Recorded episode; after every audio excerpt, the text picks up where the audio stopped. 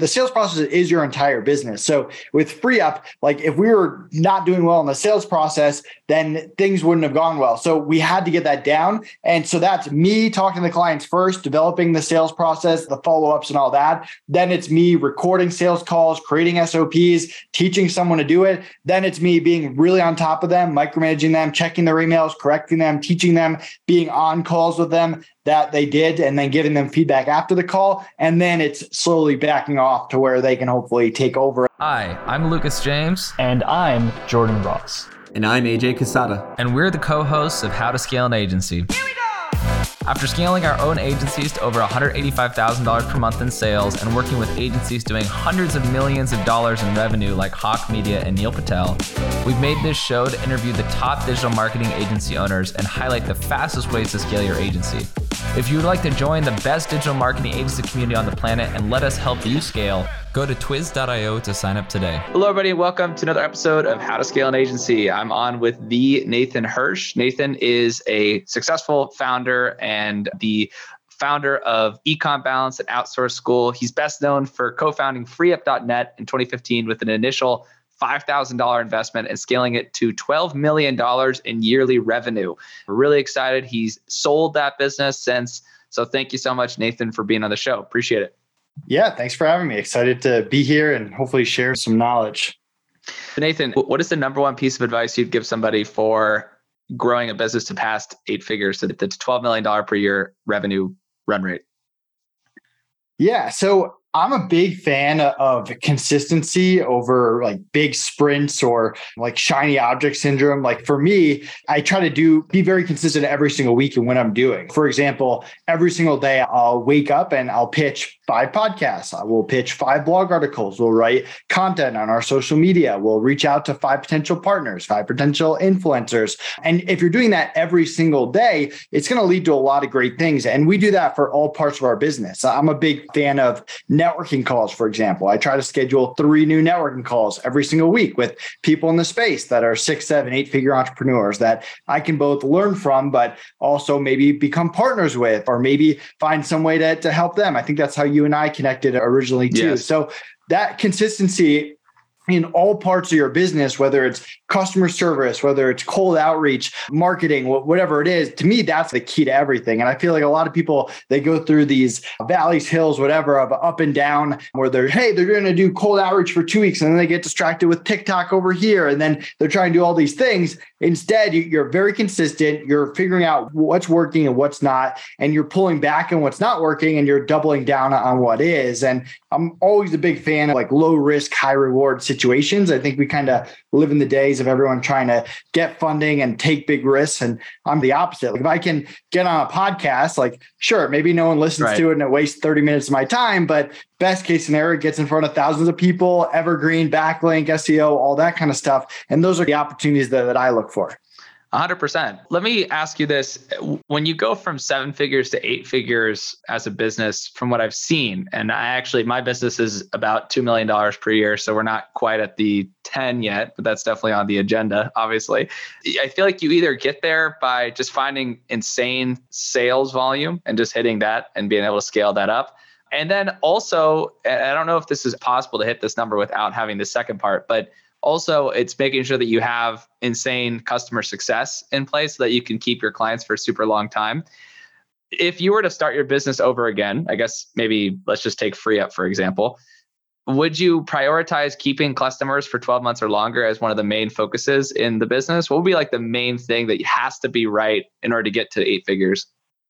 Yeah, so I'll kind of flip that. So customer service is key, but a lot of times you can't do great customer service without operations, which includes the customer service experience. And those initial hires you make early in your company are so key because you want them to grow with the company, hopefully keep them, but also become team leaders or seniors on your team going forward, where anyone that joins the team goes through the seniors, they buy into the culture, they buy into your vision, your values, your ethics, and that kind of spreads throughout the team. And what what happens is if you make those initial hires and they're either lower level people or they don't buy in or they're only good at one task and they don't want to evolve into become leaders, that puts you in a really bad spot down the line because almost impossible to grow to eight figures without good team leaders that can manage people and manage tasks and projects and your customers. You're not going to be able to do that once you get into mid seven figures, maybe even before that, right. depending on your business model. So I think getting those initial people are key. And when we're vetting the first like four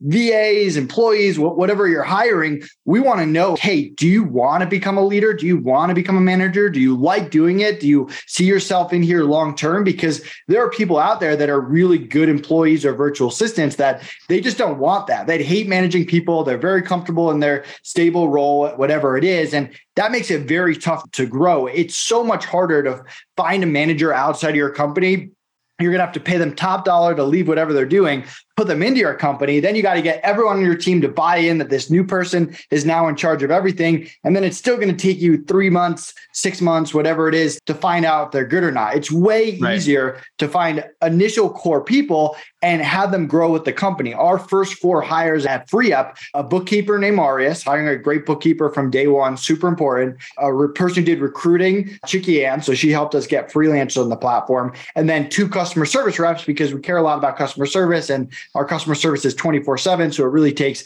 two people to manage. And they started right. off with very basic tasks. Chicky Ann would post jobs on Facebook to get freelancers, and Marius would pay people, and the customer service people would respond to my inbox. And over time, right. we promoted them and made them team leaders. And when we sold the company, they ran everything. They were building SOPs, managing people. Um, letting go of them was probably one of the hardest things of letting go of FreeUp or selling FreeUp because they went with the company. But right. we could not have grown past a certain point without them. There's just too much stuff going on for me or my business partner to do. Yeah. And but with that in mind though, so I think this podcast, part of the reason a lot of people listen to it is because they love the metrics, they love the data behind it that people are able to share. And so, eh, you know, having the right people in place is definitely so important. But when it comes to getting to eight figures though, is it almost impossible to get there as a service provider if you can't keep your customers for over a year? I guess you could, in theory, just have so many sales, but I feel like if you have so many sales and people are leaving before a year, then you might have a bad rep and so then that will get around more because you're bigger and then it might tarnish reputations. If you think about this differently, definitely let me know because it's my prism, which I'm looking through everything, but I'm curious, maybe I'm looking at it wrong. But would you say that's one of the more important things when it comes to it? Definitely. And even if you want to sell your company, they want to see that customers stick around. And we were going through due diligence, we had a um, number of customers, how long they've been with us. The thing to keep in mind with FreeUp, which is why like a marketplace similar to an agency, but slightly different, there was a lot of starting and stopping. So clients could sign up for free. They could hire a graphic designer for a project, not use them for two weeks, come back, use them again. They could hire a customer service rep or five customer service reps full time. They could hire someone yeah. for a two month project. So they're measuring turnover the same way that you'd measure like a monthly PPC client is not exactly the same, but the right. same logic applies. Like the, the people that bought the company and for us growing, we wanted to see, hey, we're billing a thousand clients every single week and that number is going up every single week. And yeah, there's some people starting and stopping, but overall people are staying. And it's even more prevalent in my two bookkeeping brands, Ecom Balance and Accounts Balance, bookkeeping itself is pretty sticky, but you need to make sure that you're not turning people over. And if you have any kind of like long onboarding where it really takes a while to get going, that it makes it even more important that you keep people on. And I'm a big proponent of referrals and uh, getting like affiliate programs and having your customers help you get customers. And that's right. only possible if you have a high level of customer service as well. And I'll also add in that you can't compete with um, like the big players in whatever your space is on marketing, on development, on whatever it is, you can compete with them on customer service if you do it right. And that gives you that unique touch to, to steal a percentage of the market that you need to run a successful business. Yeah, and I think that's part of why I'm hammering so much on this is because many people listen to the podcast, they're in that $60,000 a month range in their agency or their service business, and they're trying to get to the multiple seven figures. And I think if you had to think of it as a financial model, though, what is the let's just say an agency, right? Not a different kind of model, but pure marketing agency or pure service business. In your mind, eh, from a blank slate, if you're just investing in a company as a service business, how long do they need to retain their customers at minimum to be able to even hit eight figures? Is it minimum 12 months? Is it minimum two years? Because so many people with six months or less, right? So what's the minimum, would you say?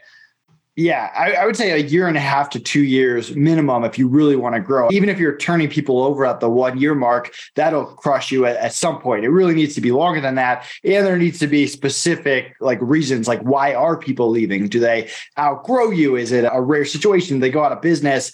And you also have to be strategic about it from a customer service standpoint. Like you probably will mess up at some point in your entrepreneurial career, whether it's you or your team or whatever it is. And what can you do to get people to stick around? A good example of this when we started free FreeUp, like if a virtual assistant messed up, we, we know how hard it is to get a new customer versus keeping an old customer. So we'd rather refund someone, give them hours of a new person, cover replacement costs to a new VA, take a short term hit from a finance perspective to keep a client on from years to come. That math works all the time, no matter what business you're in. So yeah. making sure that if you do make a mistake, you're owning up, you're making it right, you're making the client whole again. Just giving them a refund doesn't always make them whole again because if they wasted a lot of time and then they just get their money back, they're not even. You need to go above and beyond that to make them happy so they stick around. Yeah.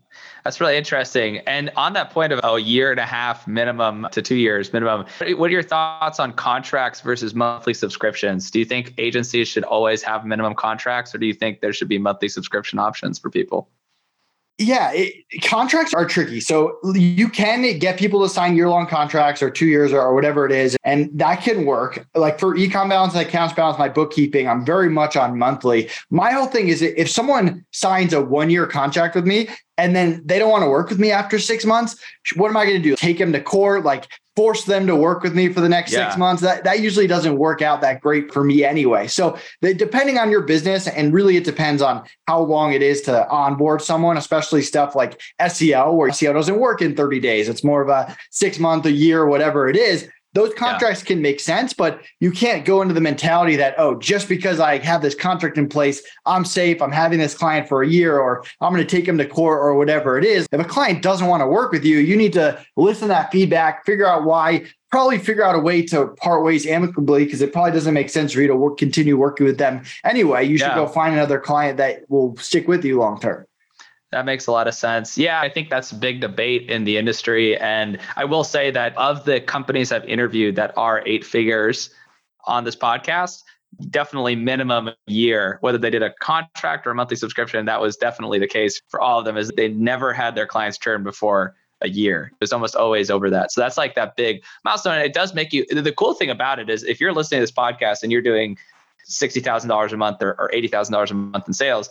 Literally, if you could just double or triple your attention, it's so much easier than having to go and get a bunch of new people to be convinced to work with you. You have people who already want to work with you, they're already sold, they're just leaving because they're not getting what they think they deserve or they think they can get something else elsewhere. So that's really good insight. Now, I'm curious in terms of downgrades and even excluding people from the list. If there's, let's say you're talking to someone, they're a client of yours, and they want to leave after six months because they say, hey, this is really good, but I wasn't able to get the results I wanted. Do you guys ever encourage people to do downgrade options or do you just say, hey, come back to us when you're ready? Because that churn does happen for a variety of reasons, could just be cash flow. Would you rather keep a client at a tenth of the cost or even like 30% of the cost or just let them go? What's your mentality around that? I've always been the proponent of trying to keep the client if possible. Like we've had situations with FreeUp where they were hiring a VA, but the VA was too much for them. And we wanted to try to get them a cheaper VA or negotiate with the VA. And a lot of times they would accept a cheaper price because they'd rather have a stable job than have to go out and get another job. So yeah. I'm always down to explore options.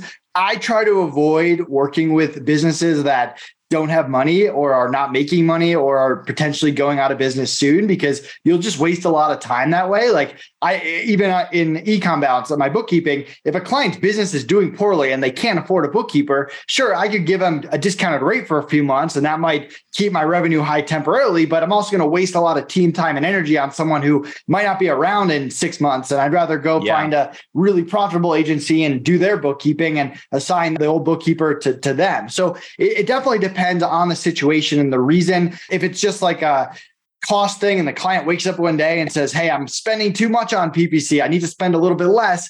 If I can make it work from a business side, I'll try to keep them. But if it's something where their business is going downhill, I don't necessarily want them because they're not my ideal client and something's changed. Yeah, and that's a great point you bring up. I think there's a you answered both those questions in one, which if I'm summarizing correctly, it's You do want to exclude people who you know are going to churn early because you're going to have to spend the same amount of time and energy talking to that person as someone who would stay for longer. So you're deprioritizing people who could stay for longer. And then secondly, you're saying that if there is somebody who is solid and does have money, but for whatever reason they have a short term cash flow issue or maybe they want a better pricing, you are willing to work with those people at times to keep them because you know that if it dips a little bit, you might be able to get them back up on another upsell in two, three months and get them back to where they were even more just to maintain that relationship, is what you're saying. Yeah, absolutely. And there's unique situations as well. I've had people who I gave them a discount for two months or one month, and then the price kicked back in, and that's all they needed. And their business picked back up. They had a slow month, and they're forever, they feel forever in debt because I hooked them up during a slow time for them, and they'll stay on um, even longer. So it's very case by case. You just want to make sure that you're not sacrificing the long term of your business for a short revenue bump or a temporary revenue bump. Yeah, because that's what usually happens. I see so many agencies and service businesses, they do a lot of sales in one month, they see this huge spike, and then it just drops after a quarter because nobody stayed. And this because they were either not doing enough customer support, they were selling to the wrong people, they were doing all sorts of stuff that didn't work. So that's really good to keep in mind. Now, in terms of pricing, this is a big thing everybody's always trying to figure out, right? What should I sell people? What kind of price should I sell them on? So when it comes to pricing, do you think you should always keep the price high? Or do you think that sometimes it makes sense to just get somebody in at an entry price? Maybe it's just like an entry price or even just like a one-time price for like maybe it's a initial consultation or like an initial engagement. And then you try to get them onto a higher price. So that way you close more people into your network, you start working together, and then you could ramp it up. Or do you think it's better just to keep it high and anyone who can't start with you at a lower price, you just don't work with them. What's your thoughts on pricing? Yeah. So overall, I try to avoid one time pricing if possible. I'm a big proponent of recurring revenue. I won't start a business unless the main focus of the business is recurring revenue. And there's been companies that I've talked about investing in, and if their re- recurring revenue isn't 95% plus of their business, I just wouldn't be interested in that. So that's my overall mentality. And I shoot for like fair price, but extremely high level of service, and maybe not being the highest price out there, but a step below that. I try to avoid avoid yeah. if my customers are like college kids or new entrepreneurs or entrepreneurs that are not doing well or low six figures, that's a recipe for disaster a lot of times because the failure rate of those businesses and the chance of them running out of money is just so high. So I want to eliminate those from my client pool and make it so the people that sign on are paying a good, fair price. They have high expectations if I'm getting started, if I'm running a new agency, starting with the highest price might not make a lot of sense because that's a big deliverable that you have to maintain. And that right there yeah. could lead over to turnover if you have still have stuff to figure out on your side. Uh, I'm also yeah. a big proponent of like minimum viable product. And if you're starting an agency for the first time, giving someone a discounted rate for three months and getting those initial clients and use them to, to tweak with ecom balance and accounts balance. My bookkeeping businesses, when we started this up, we were very straightforward with our audience. He said, this is new. We're going to figure it out. We want feedback. We want to know what doesn't work so we can make it better. We'll give you two free months and favorable pricing if you sign up and you're a beta tester. At the same time, if you're going to sign up as a beta tester, we ask that you are looking for a long term bookkeeper. Don't waste our time, but you will get hooked up a bit. And please give us feedback and help us break yeah. everything and improve the process. So I'm a big proponent of that. But if you're a veteran entrepreneur in doing something that you already do, if you're starting a marketing agency, but you used to run a different agency or something, that might not make a lot of sense. Yeah, that actually is really insightful. And I think the whole concept of MVP, I think, is really important because there's this whole idea of flow before friction, which has become popularized by Alex Hormozi with $100 million offers of just get people in, get them doing something, get that feedback, then iterate on top of it. So that's really interesting. I am curious though, in terms of how you determine pricing. So I'll give you a real life example of one of the people I work with. I won't say their name, but they get a lot of inbound, right? And they're able to close big deals, right? But they're trying to explore this new option of going outbound. And even the people they get from inbound, a lot of the times tell them, hey, I can't afford this price, but I totally see the value and I, if can you do it for a thousand dollars less? So instead of three thousand dollars a month, could you two thousand dollars a month? And the margins are actually healthy at two thousand dollars a month. Like they still have pretty solid margins at two thousand dollars a month. At that point, if the customer sees the value, but they just can't like stomach the higher price? Should they drop the price? Or should they keep it and just take a lot less clients, even if the other ones were good? They just can't afford the $3,000 per month. So I'm a big fan of trying to model it out. Like, what does that look like at five clients? And I accept two clients that are a little less. But then does that also work at 10? Does that also work at 20? How many people am I going to need? Does that mean I'm going to have to hire more customer service reps or my software costs go up or whatever it is? A lot of times people don't factor in the additional overhead that goes up over time. So like the margin per client might look pretty good, but when you look at it on a bigger scale, it doesn't look that great because your other costs are going up or maybe it's vice versa and that's not the case because you have a business model where that doesn't happen. So for me, I would try to model it out where it's, hey, what if if I had 50 clients, but I give 20 of them or 15 of them a cheaper price, do those margins actually make sense for me? And if the answer is yes, then it probably makes sense to move forward with it. If the answer is no, and it's just temporary and long term, we're going to regret it, or you're going to have to go to them and jack up their price anyway, and potentially waste time on a client that's not going to be there long term, that can really hurt you as well. I mean, with FreeUp, when we were figuring out the fees to charge the freelancer and the VA, we spent a lot of time running those models. And same thing with the bookkeeping. And that's been something that you tweak over time as you see what's working and not working. Is there a good place where people could go to determine those models, or is it usually just spreadsheets, Google Sheets? Any good places by chance that might be good for people? I don't. I've always just done it on Google Sheets and sat down with my business partner and just run the numbers. And hey, what yeah. if this happened? What if this happened? What if this happened? And plan for best case scenario, worst case scenario, average costs if you have a rough month. And I always err on the conservative side. I always assume I'm going to have to hire one more person than I think, or that software, there's some software I'm forgetting that's going to be a cost or whatever it is. And there's other th- stuff you might not think about, like Stripe fees or whatever it is. If you release that as a free thing, definitely let me know. I will go and, or even paid, I will go share it with everyone because I think that's going to be something people would really enjoy. Good idea. I never thought about that. Good, yeah, super great offer right there. But uh, now that we're on the subject of pricing, when it comes to profit margins, let's do agencies because SaaS businesses are different animals sometimes, but let's do marketing agencies. If you're a traditional marketing agency, what should you expect in terms of gross profit, EBITDA margin, net profit, assuming that you don't have any weird kind of tax structure or anything, just like boilerplate, traditional. Let's even just make it more specific. Let's say you're an SEO agency and you mainly do content marketing. What are some ballparks? And if you don't know the exact numbers, even if it's like just if you were to launch an SEO agency, what would be the ballparks you would look for?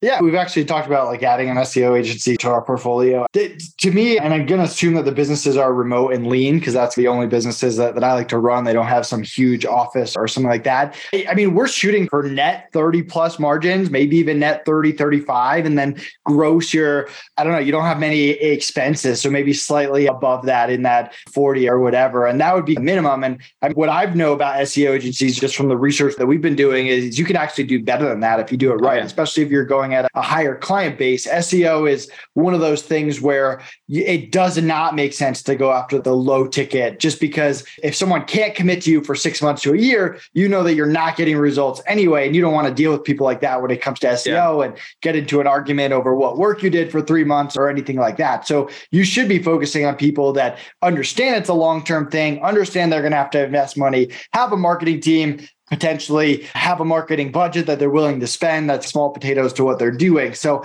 those margins can get a little bit higher. I think it goes yeah. more to why I say even for more like those PPC agencies or something that it can be a little bit more monthly. 100%. Yeah, that, that really makes a lot of sense. Now, on, in terms of sales, because that's a big thing for a lot of people, obviously, what I see a lot of people do is well, we'll start with the front end. So we talked about excluding people from the client pool you already mentioned that earlier. Should you also, like when you try to get people to come through, is it best to have people fill out a form of some kind that basically says, do you meet all these criteria? So that way you're not wasting their time or your time.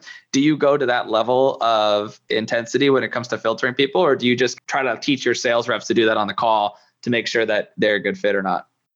It definitely depends on the business model. I've always been a big proponent of trying to get people on the phone, but also making sales calls like very short and efficient to where they, yeah. they work really well and they're not like eating up an hour of your team's time for each call. I like on our sites, we've always given people an option. They can create an account and fill out a form, or they can book a call, or they can do the form and then a call if they want to and leave it up to them on how they want to go about it. Like I own Outsource School, which is our membership for hiring, and you can book a call right on the site. And that's usually like the main call to action, or you can grab our lead magnets. And it, we don't really make people fill out a form because it works for people that are small, big, yeah. whatever it is. If you're an entrepreneur, and you need to hire VAs, then it works for you. So it definitely depends more on the business model.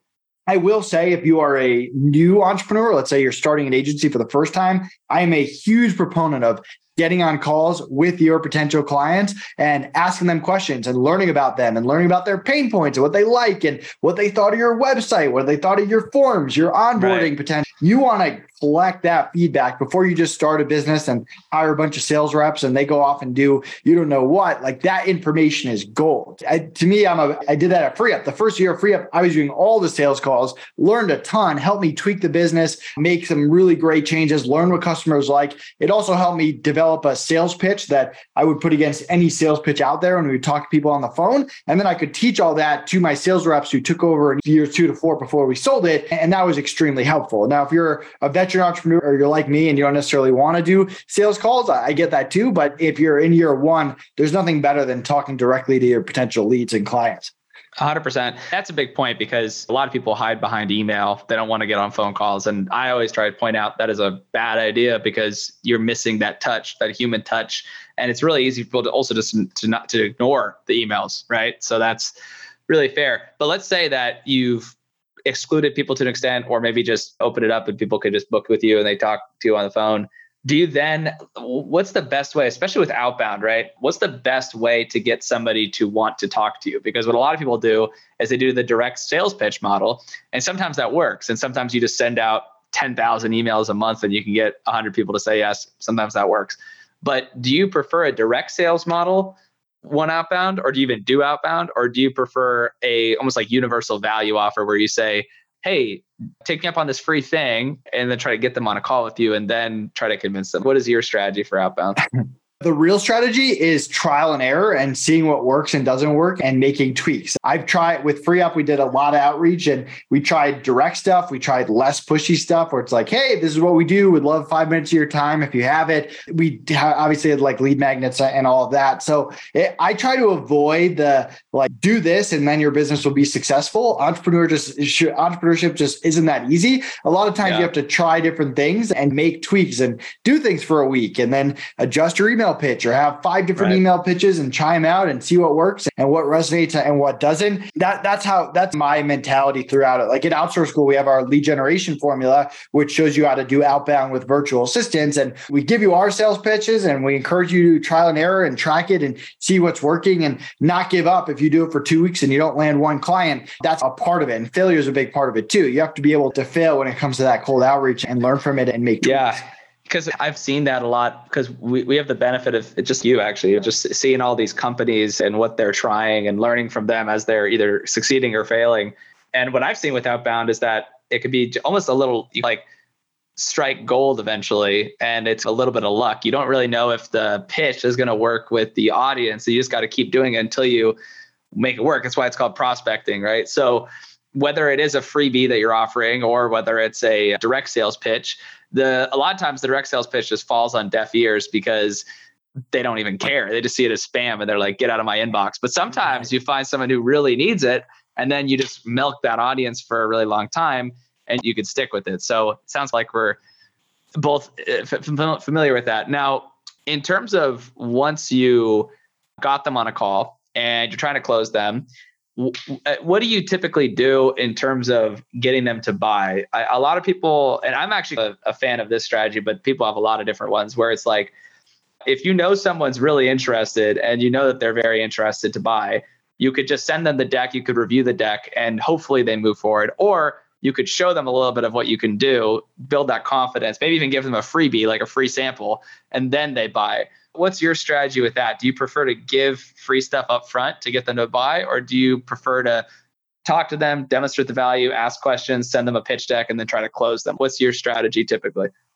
I'm definitely not a pitch deck guy, and there's probably people way smarter than me that disagree with that. But I've never been one to to send people pitch decks. I personally don't like getting sent pitch decks, so I don't necessarily send them to other people. Yeah. And I would not do work for free unless I had a payment method on file. So for me, the next step is always adding a payment method, even if we're not charging them, even if we're giving them a free month of bookkeeping or FreeUp, they're not hiring someone right away. First step is adding a payment method to show that they're in. Now I have like tons of lead magnets and free resources and stuff like that that they can go bonanzas over. But if they're ready to go, the next step is, hey, add a payment method. Like I was just talking to a client for a bookkeeping business and he's, hey, I'm in. I'm, my message is always the same. So great, add a payment method. As soon as you do that, my integration manager will reach out and we'll get going. And they know the next step is on them. It's pretty cut and dry.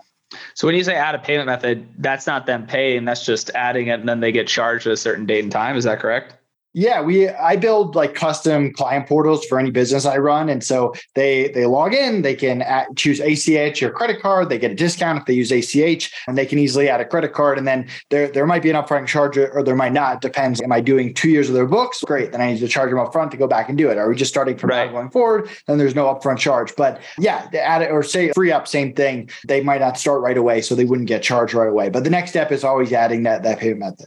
So it's like with ClickFunnels in a certain sense where I think they do 30 days of a trial, but you have to put your credit card down in order to take advantage of that. So it's similar in that sense. They have to put their, they have to make some kind of a commitment, is what you're saying.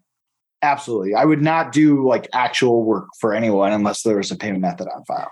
And it's actually funny because I recently had Jason Swank on the show and he said a similar thing where it's like we do a initial payment just to show that they're serious and then we'll continue talking to them and maybe do some other stuff for free but there has to be some kind of uh, commitment that's given. Did you always used to do that or was that something you started doing and it like made a huge difference? Can you walk me through when you started to do that that's a good question. I think I always started to do that. I think that was always just my mentality in business is get ahead of that. There were definitely early times in FreeUp where we let a client keep going and our software and our processes weren't down. And we realized a week later that they hadn't added a payment method and the VA has done all this work and then they disappeared and didn't pay us. And you learn that lesson really quickly. But yeah, that, that's probably where it all came from. Makes a lot of sense. Now, in terms of the, so let's say whether you get them to do a payment method or whether you get an initial payment or whatever that is, after that point, though, how does follow up look like with the companies that you run? How many ups do you generally do? What is discussed during those ups? Do you do scheduled follow ups or do you just call them a bunch and email them a bunch until they move forward? Walk me through that because that part is where a lot of people mess up is they don't know how to follow up correctly. And a lot of times they don't follow up at all. So I'm curious to see what your thoughts are. Are we talking about before they add a payment method? Like they're just it could be it, it, could be yeah, it's before before they add, you've talked about the value, you're trying to get them to make a purchase or add their payment method, and you got to follow up with them. What do you guys do in those situations?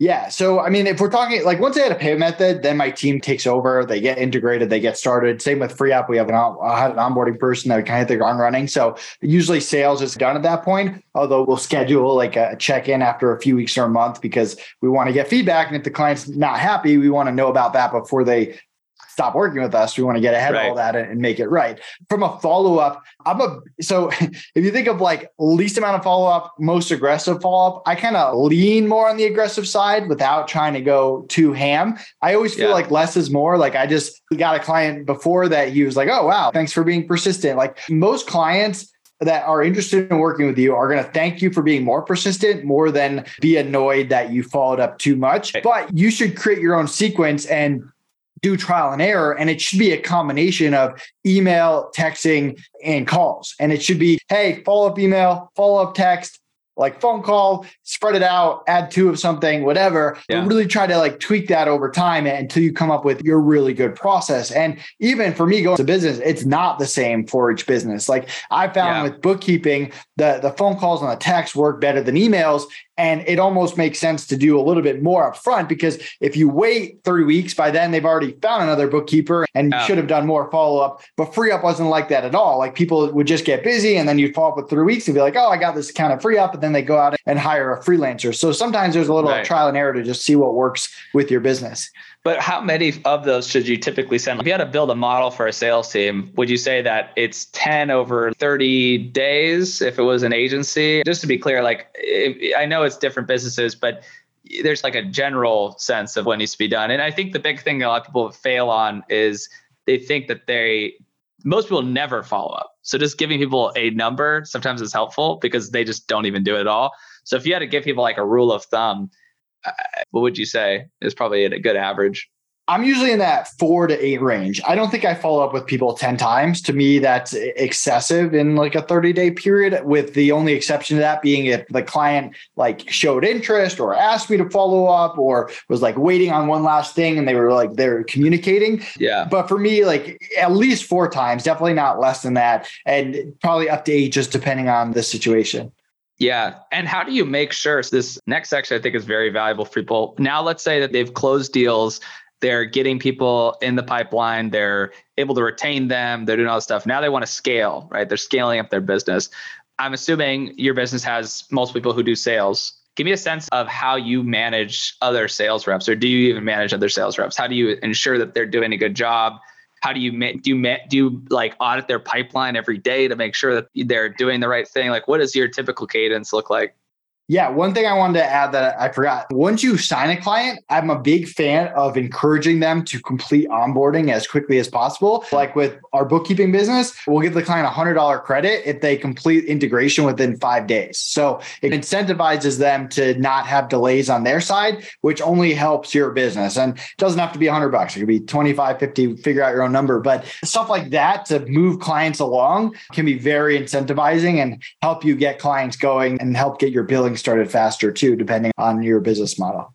100%. Uh, yeah. So in terms of like sales rep, I'm a big proponent of the cheapest possible software. Like we use Trello and Pipedrive, and we don't really get into Salesforce. I've never really done that in my companies. I run stuff pretty lean. And yeah, just checking in with them, especially early on, you're micromanaging them. You're having every draft email go through you. You're checking each thing on Trello each day to see how often it is. You're creating that that cadence to say, hey, you're texting people, emailing, whatever the chain is, and making sure they're actually following it. And as people earn your trust, you and hopefully that happens very quickly quickly, you back off on it. But for me, like the sales pitches, your the sales process is your entire business. So with FreeUp, like if we were not doing well in the sales process, then things wouldn't have gone well. So we had to get that down. And so that's me talking to the clients first, developing the sales process, the follow ups, and all that. Then it's me recording sales calls, creating SOPs, teaching someone to do it. Then it's me being really on top of them, micromanaging them, checking their emails, correcting them, teaching them, being on calls with them that they did and then giving them feedback after the call and then it's slowly backing off to where they can hopefully take over and yeah. that can happen quickly that can all happen within 30 days but you don't want to get out of it until you really know that they're on top of it and then figure out how often you should be checking in on them. And how important just because I, I want to stress this point but how important is follow-up to you? If you had a qualitative statement about follow-ups would you say that without follow-ups you don't really have sales? Or is it like you could probably build a business that doesn't require follow-ups as much? Like how important is it to the businesses that you run? Is follow-up super important has to be. Yeah, it's super important. My biggest thing is if you want to slow down sales, let's say you've gotten to a point where you're like, all right, I need my team to catch up. I need to focus on operations. Like whenever you're driving a car, sometimes you need to pull over and get an oil change. That's pretty normal. The best way to slow it down is to like chill on the follow up for a little bit. And then the, to ramp it back up, it's to go out and follow up with your old leads and warm leads and turn it in. So follow up should be extremely important and a big part of all your sales.